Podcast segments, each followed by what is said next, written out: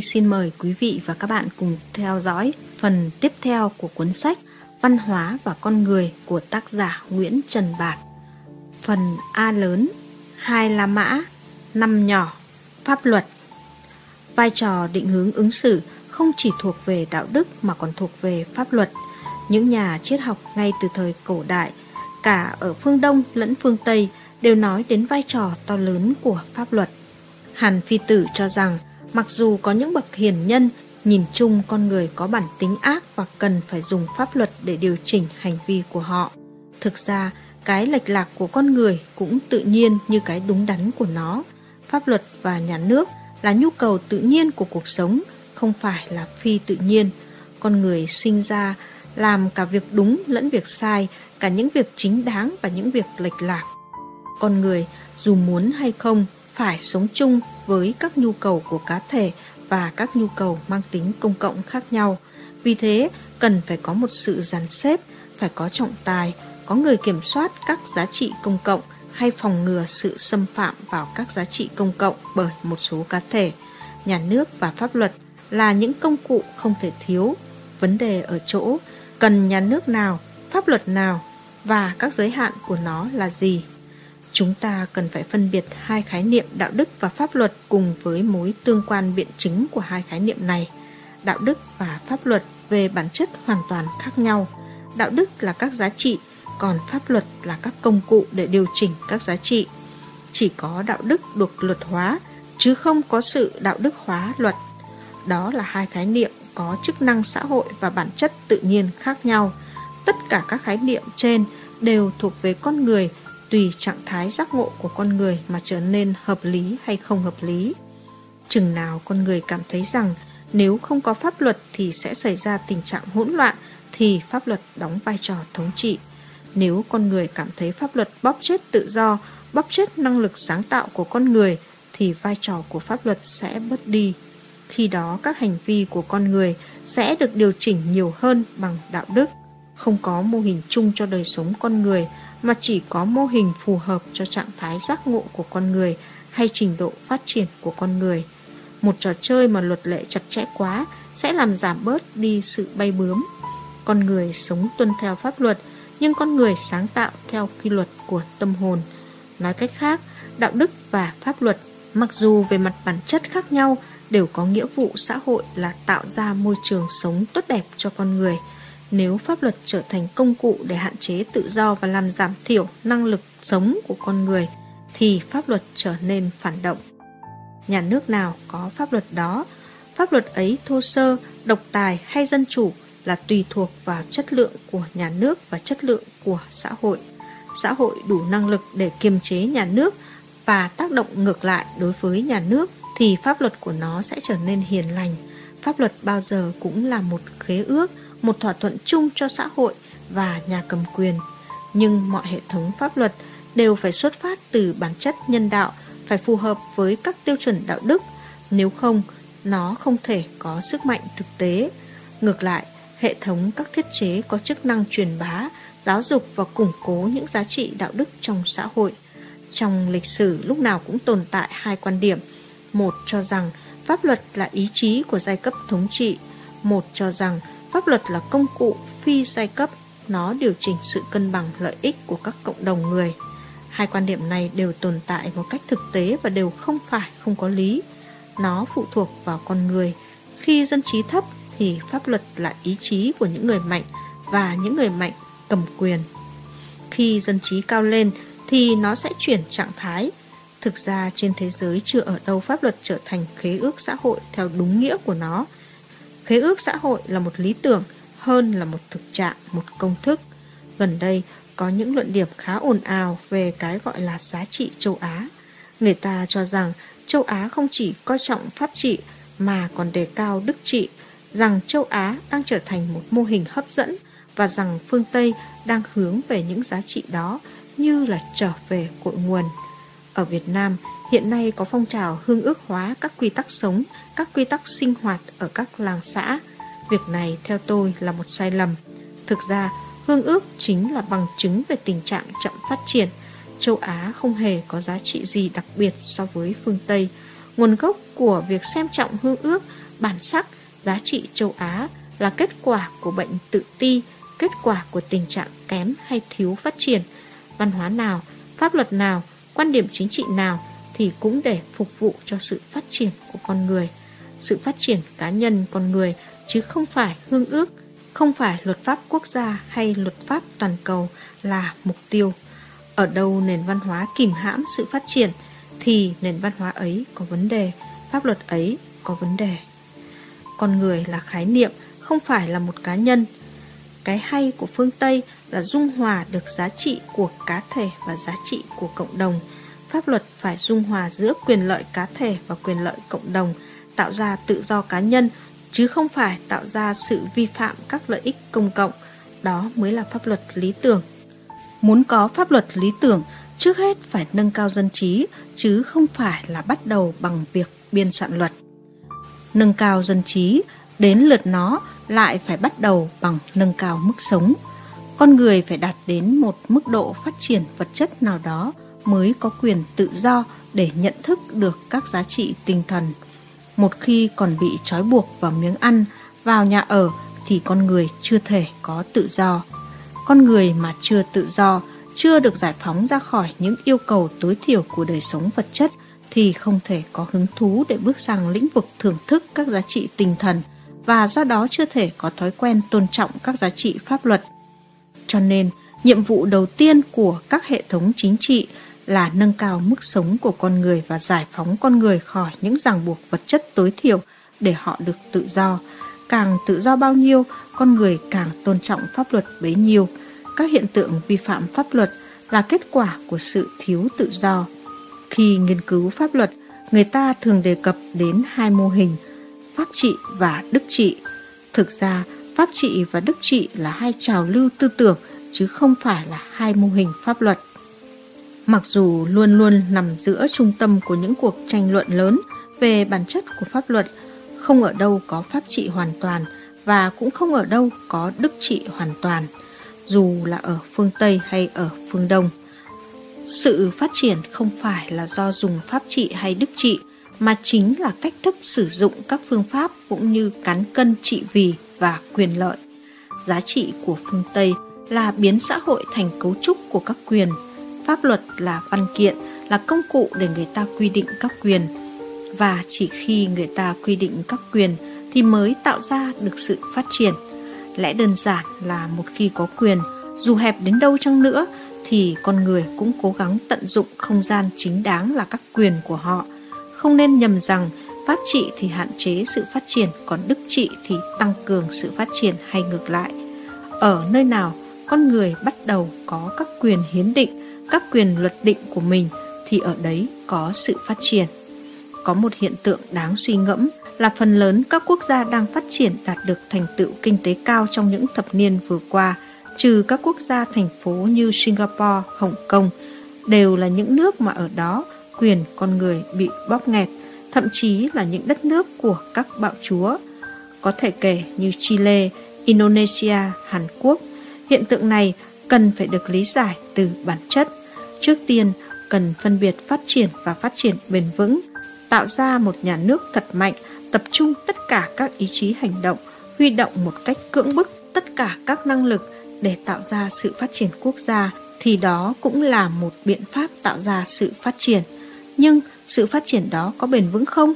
Một quốc gia có thể phát triển bằng cách đổ chất thải của mình sang các nước lân cận hay không? Và liệu các quốc gia lân cận có cho phép nước đó đổ chất thải sang không? Trong một thế giới đã toàn cầu hóa, quốc gia nào sẽ hứng chịu rác rưởi của quốc gia khác? Hiện nay, với sự thức tỉnh của các dân tộc sau chiến tranh lạnh, các quốc gia buộc phải điều chỉnh lại chính sách của mình. Không quốc gia nào có thể làm được như trước đây được nữa. Giai đoạn tập trung ý chí hành động bằng nhà nước đã qua, giai đoạn hiện nay là giai đoạn thức tỉnh các lực lượng khác nhau trong mỗi dân tộc và vì thế hình thức nhà nước mạnh không còn là một hình thức hợp lý. 6 nhỏ thẩm mỹ Thẩm mỹ trực tiếp thúc đẩy tâm lý, làm tăng năng suất lao động, nhưng nó còn tham gia nâng cao chất lượng sản phẩm. Tuy nhiên, vai trò chủ yếu của nó vẫn là làm giàu có cho đời sống tinh thần của con người. Vai trò của những thước đo thẩm mỹ trong đời sống tinh thần cũng tương tự như vai trò của những thước đo đạo đức trong đời sống xã hội. Những thước đo này liên quan chặt chẽ với nhau và liên quan với trình độ dân trí, truyền thống, mức độ giao lưu quốc tế và nhiều yếu tố khác. Nói đến thẩm mỹ, không thể không nói đến khái niệm cái đẹp, nhưng đó là một câu hỏi làm đau đầu biết bao nhà triết học thuộc đủ mọi quốc gia, sống ở mọi thời đại trong lịch sử. Tôi chỉ có thể nói, cái đẹp bao hàm hai cực, sự phóng khoáng và sự tinh tế. Ở đây may ra có thể có sự phân biệt giữa phương Đông và phương Tây. Phương Tây thường tìm tới cái đẹp trong sự phóng khoáng hùng vĩ, còn phương Đông trong sự tinh tế, tỉ mỉ. Cái đẹp là sự hài hòa, sự cân đối cả trong đời sống vật chất lẫn tinh thần. Nhưng trước khi nói đến thẩm mỹ của con người, cần đề cập đến thẩm mỹ về con người, cái đẹp của con người. Con người cần có cả sự phóng khoáng lẫn sự tinh tế. Hơn nữa, cần sự kết hợp hai cực khác nhau ấy, cả vĩ mô lẫn vi mô, trong đời sống của mình. Con người không phóng khoáng thì không tạo ra được sự hùng vĩ về mặt nhân cách, sự hùng vĩ thể hiện trong nghệ thuật như trường ca, như những bức tranh hoành tráng. Con người cũng phải xây dựng cái đẹp của mình trong sự hùng vĩ của cá nhân. Đối với thiên nhiên, con người quá nhỏ bé, có lẽ con người nhận thức và ý thức được sự nhỏ bé của mình so với thiên nhiên, nên luôn luôn tìm kiếm kích thước của mình. Đó chính là cách con người sử dụng để thách thức thiên nhiên. Nhưng con người sống với nhau, hàng ngày va chạm, còn cần có sự tế nhị, sự tinh tế. Sự tinh tế cần phải được kết hợp với sự hùng vĩ của tâm hồn để tạo ra vẻ đẹp. Nếu con người chỉ nghĩ đến cái đẹp bên ngoài bản thân thì không đủ. Người ta nhận ra giá trị thẩm mỹ của con người chủ yếu là thông qua chính nó. Sự tinh tế không chỉ bổ sung mà còn duy trì cảm xúc của con người về đối tượng. Tất nhiên, con người còn lệ thuộc vào phương tiện, vì thế phương tiện cũng phải đẹp. Vẻ đẹp của tiện nghi là phương tiện bổ sung, giúp cho người ta nhận ra cái vẻ đẹp thật của con người. Hiện nay, khi nghiên cứu mỹ học, người ta thường chỉ nghiên cứu vẻ đẹp nghệ thuật, vẻ đẹp kiến trúc, vẻ đẹp sản phẩm. Nghiên cứu mỹ học theo tôi trước hết cần phải bắt đầu bằng nghiên cứu tiêu chuẩn của vẻ đẹp con người. Cái đẹp là sự kết hợp của các quan niệm cả khách quan lẫn chủ quan. Có thể nói, trí tuệ của nhân loại hiện nay chưa đủ để xây dựng được tiêu chuẩn về cái đẹp. Có những lúc, như trong thời kỳ chiến tranh chẳng hạn, người ta xem những người anh hùng là vẻ đẹp. Từ thời La Mã cổ đại, người ta đã tôn sùng vẻ đẹp của người anh hùng. Người ta đem đối lập họ với những kẻ tiểu nhân. Nhưng con người thông thường thì nhiều, mà người anh hùng thì ít. Con người đã bắt đầu thay đổi lý tưởng của mình về vẻ đẹp. Người ta không còn nhìn vào sự hùng vĩ, không còn nhìn vào quá khứ nữa, mà bắt đầu nhìn vào nhau với tư cách là các đối tượng. Vẻ đẹp bây giờ là vẻ đẹp dân sự. Tiêu chuẩn trước tiên của thẩm mỹ về con người ở thời kỳ hiện đại chính là khả năng hợp tác. Con người thường khâm phục những ai sống được với tất cả mọi người, những ai có ích cho tất cả mọi người. Đó là những người đẹp nhất. Tiếp đó là năng lực tiếp nhận. Chúng ta thường nói người này thông minh, người kia sáng dạ. Đấy chính là một vẻ đẹp, vẻ đẹp của năng lực tiếp nhận cởi mở. Tiêu chuẩn thứ ba của vẻ đẹp con người hiện đại là sự hài hòa giữa đời sống tâm hồn và đời sống vật chất. Nói đến vẻ đẹp của con người thì không phải là nói về một sự nghiệp, mà trước hết là nói về tiêu chuẩn đời sống hàng ngày. Cuối cùng, một con người muốn đẹp thì phải là con người có giáo dục. Trong sự giáo dục đó, có giáo dục về cái đẹp, giáo dục góp phần nâng cao khiếu thẩm mỹ của con người – giúp họ có khả năng nhận ra cái đẹp và sau đó là khả năng làm đẹp mình lên. Trong các nguyên lý về mỹ học có 3 tiêu chuẩn chân, thiện, mỹ. Nhưng chân, thiện, mỹ là chức năng giáo dục của nghệ thuật chứ không phải là tiêu chuẩn của cái đẹp. Cái đẹp có thể không bao gồm cái thiện vì cái đẹp được quan niệm khác nhau trong từng thời đại. Đôi khi vì những lý do thiện cận, người ta có thể dẫn dắt cả một dân tộc làm những điều sai lầm chỉ vì muốn đáp ứng với những tiêu chuẩn cái đẹp nhất thời, giết nhiều người chẳng hạn, đó không phải là cái đẹp. Hồ Chí Minh từng nói rằng một trận đánh mà chết nhiều người không phải là một trận đánh hay. Cái đẹp nhất thời và cái đẹp vĩnh hằng là những mức độ khác nhau của cái đẹp. cái đẹp có thể được thể hiện qua cái hài, cái bi hoặc cái hùng, nhưng nó không hề lệ thuộc vào hình thức biểu hiện ấy.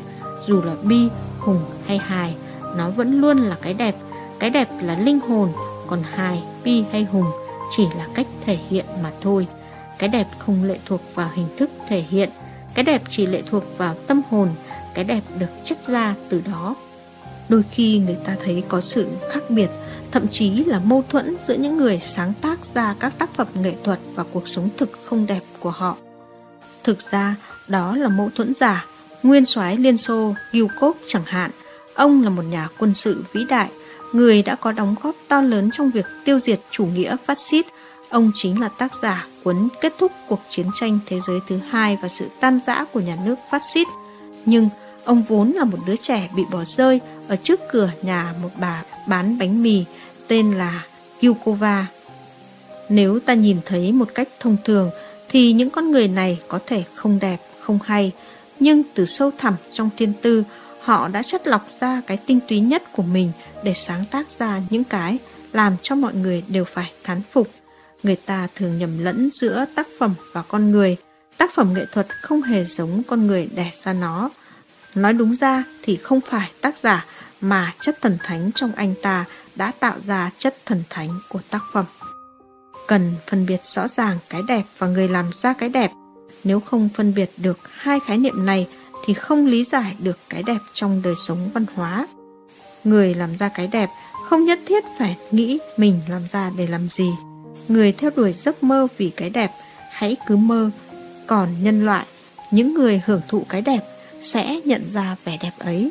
Cái đẹp đến với con người bằng cách nào không quan trọng lắm, nhưng cái đẹp sẽ được nhận biết bởi con người và không bao giờ người làm ra cái đẹp nhận ra hết giá trị của cái đẹp và nhận ra giá trị thực dụng của cái đẹp. Tính chất thánh thiện của những người sáng tạo ra cái đẹp là họ không hề mơ tưởng tới nó trong các tác phẩm của họ.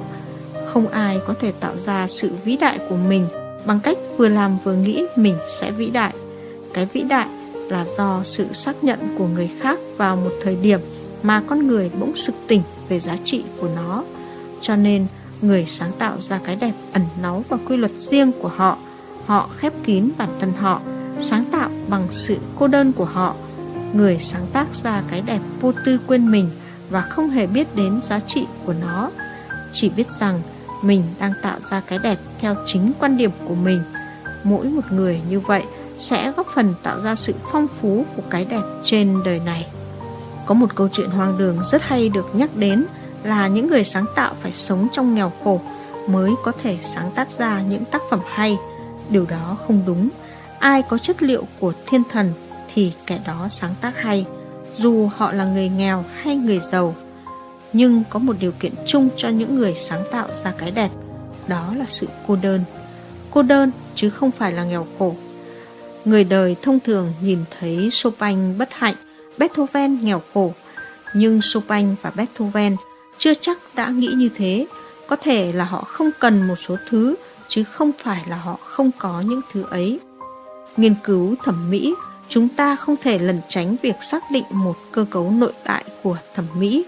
Theo tôi, cơ cấu nội tại đó bao gồm năng lực thẩm mỹ, đó là năng lực sáng tạo ra cái đẹp và thưởng thức cái đẹp, một trong những năng lực đặc thù của con người. Có thể nói, năng lực đó hình thành cùng với toàn bộ cuộc sống lao động, tư duy và phát triển của con người.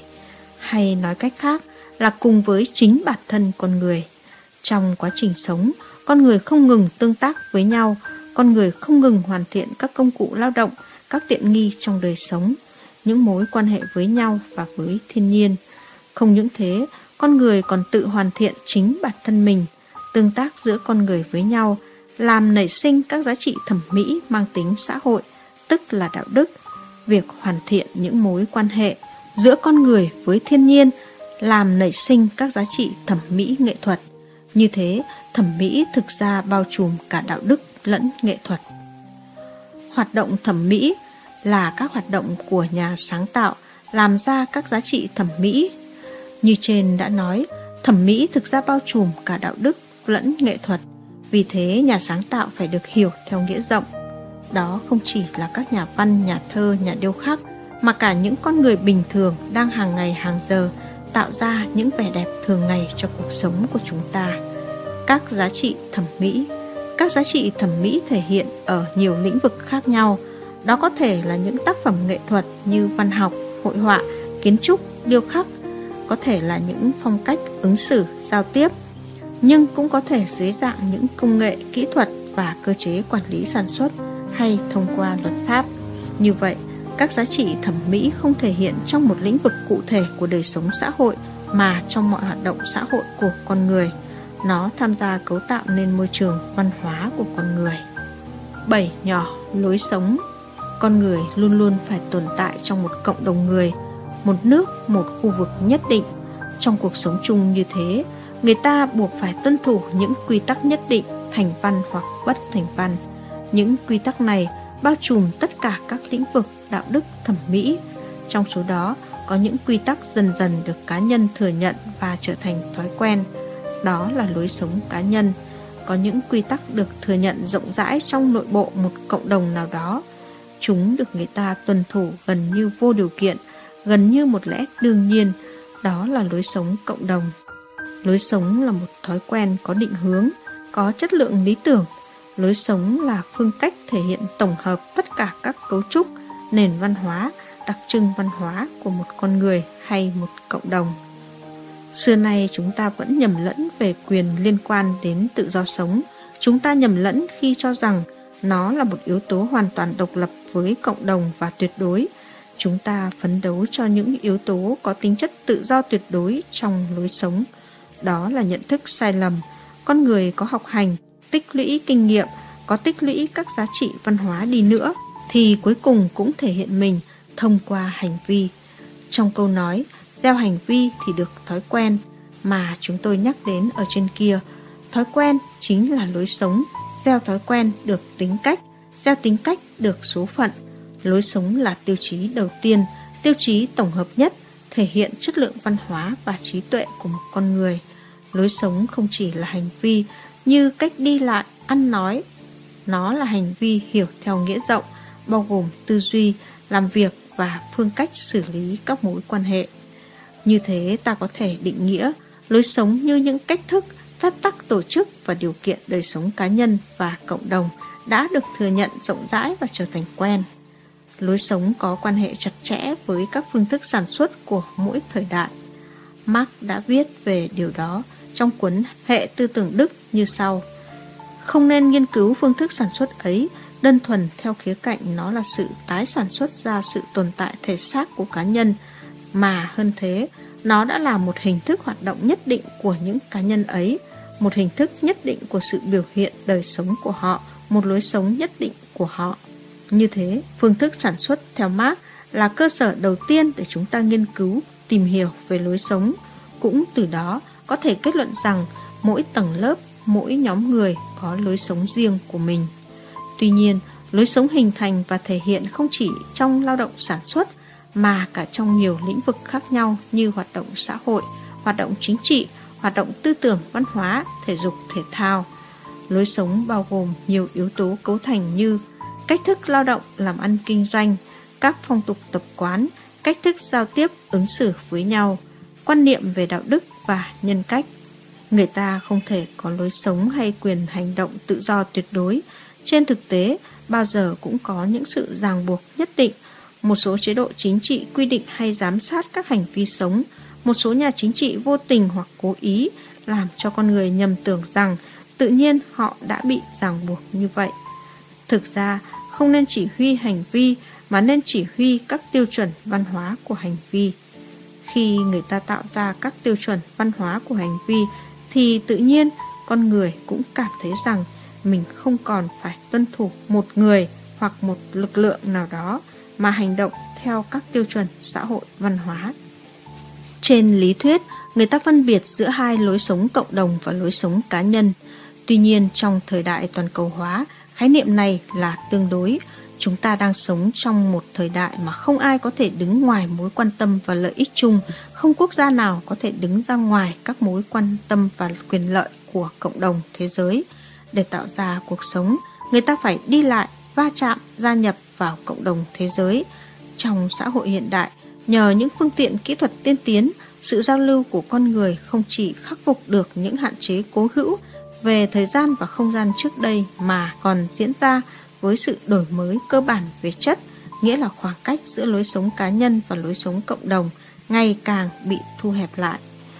Cũng như hành vi cá nhân, lối sống cá nhân không tuyệt đối. Lối sống cá nhân bị lệ thuộc rất nhiều vào lối sống cộng đồng sống với cá nhân đó được định nghĩa như là một thói quen, một tiêu chuẩn được chấp nhận bởi cộng đồng sống thường xuyên mà người ta gọi là lưu trú, cư trú. Mật độ thời gian đi lại, giao lưu với các cộng đồng khác ngày càng lớn hơn do nhu cầu làm ăn phát triển, hội nhập, giao lưu. Như vậy, các cá nhân không những va chạm với cộng đồng mình mà còn va chạm với cộng đồng khác và các cộng đồng cũng va chạm với nhau. Điều này tạo ra sự hình thành các tiêu chuẩn về lối sống, về giao lưu rất đặc biệt trong thời đại của chúng ta. Việc hình thành thói quen, lối sống, các tiêu chuẩn hành vi ngày càng trở nên phức tạp. Các tiêu chuẩn và phong thái có tính chất khu trú càng ngày càng bị bẻ gãy, nghiền nát, uốn mềm đi để phù hợp với tiêu chuẩn hội nhập. Hội nhập không phải là vấn đề chính trị mà là quy luật của đời sống hiện đại. Nhiều nhà lãnh đạo quốc gia đang xây dựng những quan hệ song phương rời rạc. Trong khi đó, điều cần thiết và không thể tránh khỏi là phải xây dựng quan hệ đa phương thống nhất. Tất cả mọi người đều phải xây dựng một tiêu chuẩn sống, tiêu chuẩn hành vi của mình trên cơ sở hình thành các mối quan hệ đa phương. Vì vậy, lối sống phải được xây dựng trên tiêu chuẩn đa phương chứ không phải song phương như trước đây. Vì các chính phủ đang cố gắng ký được các hiệp định kinh tế song phương, ký hiệp định hợp tác kinh tế, đó chính là cách thỏa thuận các lối sống về kinh tế. Nhưng việc ký các hiệp định song phương khác với những tiêu chuẩn khác nhau sẽ tạo cơ hội để các quan hệ song phương xé nát đời sống xã hội để tự bảo tồn trong các quan hệ song phương người ta phải có một số tiêu chuẩn cơ bản để ứng xử và tiêu chuẩn ấy phải không thiên vị với từng cặp quan hệ song phương. Trong thời đại chúng ta, con người không thể sắp xếp một cách nhân tạo để tạo ra yếu tố đa phương trong các quan hệ song phương. Các cặp quan hệ song phương có tính trội sẽ tạo ra tính chỉ huy trong việc hình thành các tiêu chuẩn đa phương của hành vi. Lối sống của con người luôn luôn thay đổi theo những thay đổi của tri thức, của hoàn cảnh sống và không phải bao giờ cũng tích cực. Một ví dụ rõ nét nhất là ảnh hưởng của chủ nghĩa vật chất thái quá. Những hậu quả của tâm lý chạy theo lợi nhuận thật là trầm trọng đối với xã hội và đối với lối sống của con người nói chung. Tâm lý này làm đảo lộn các thước đo giá trị và làm dạn nứt các quan hệ xã hội truyền thống. Nói đến lối sống, người ta buộc phải nói đến một khái niệm kề cận là nhân cách – Chúng ta thường xem nhân cách như một sở hữu cá nhân. Thực ra, tính chất sở hữu cá nhân của nhân cách chỉ là một yếu tố tương đối và nhân cách cũng chỉ là yếu tố để phân biệt hành vi của họ, giúp ta đánh giá những mục tiêu cụ thể nào đó mà thôi. Nhân cách chịu sự chi phối của các tiêu chuẩn cộng đồng. Con người giáo dục lẫn nhau theo nghĩa rộng, người hiểu biết dạy người kém hiểu biết hơn bằng sự thông thái của mình – nhưng người kém hiểu biết cũng có thể thức tỉnh người thông thái. Giáo dục là kết quả của quá trình giáo dục lẫn nhau. Giáo dục chuyên nghiệp thực ra chỉ có nhiệm vụ trang bị cho người ta vũ khí, công cụ để nhận thức, chứ chưa phải là quá trình nhận thức. Nhiều người cho rằng lối sống cộng đồng bao giờ cũng bị chi phối bởi một lực lượng thống trị có thế mạnh. Vì vậy, lối sống cộng đồng thực ra xuất phát từ lối sống của một số ít cá nhân. Từ đó, do địa vị chính trị, do thế lực của mình, họ quyết định việc hình thành nên cái gọi là lối sống cộng đồng. Đó là một kết luận hết sức sai lầm. Thói quen cộng đồng là một khế ước không thành văn của các lực lượng xã hội. Giai cấp thống trị có thể rất mạnh trong địa vị hành chính, nhưng chưa chắc đã mạnh trong địa hạt của đời sống tình cảm là thứ chi phối thói quen cộng đồng không kém gì sức mạnh hành chính. Trên thực tế, hầu hết các sức mạnh hành chính đều lần lượt thất bại trước đòi hỏi của tự nhiên của đời sống tình cảm, đời sống tâm lý con người. Chúng ta không nên cường điệu quá đáng vai trò của lực lượng thống trị. Các thế lực thống trị đều là những thế lực nhất thời. Còn nhân dân và con người là vĩnh cửu. Không có gì để so sánh giữa lực lượng thống trị và con người nói chung được – Nếu chúng ta nghiên cứu vai trò của lực lượng thống trị thì thấy rằng họ cũng là con người, họ cũng được hình thành từ đời sống thông thường như tất cả chúng ta. Vậy, những gì ảnh hưởng đến lối sống cá nhân? Theo tôi, tất cả những gì tương tác với một cá nhân đều ảnh hưởng đến lối sống của cá nhân ấy. Nếu bỗng nhiên một ngày nào đó bạn nói rằng công ty này hoặc nhân vật này ảnh hưởng một cách sâu sắc đến nhân cách hoặc lối sống của bạn thì đấy chỉ là một sự ngộ nhận. Bởi vì có nhiều yếu tố trước đó đã tạo ra khả năng để bạn tiếp nhận ảnh hưởng trực tiếp ấy. Nếu không được chuẩn bị, ta không thể tiếp nhận được các ảnh hưởng giống như quá trình bồi đắp phù sa của các dòng sông. Hạt lắng động trước làm nền cho hạt sau. Trong cuộc sống con người, việc nhận thức cái nọ là tiền đề để nhận thức cái kia. Điều này diễn ra lâu dài. Nói cách khác, các yếu tố ảnh hưởng đến nhân cách của một con người không chỉ là các đại lượng nằm trên một mặt phẳng mà còn là các yếu tố theo thời gian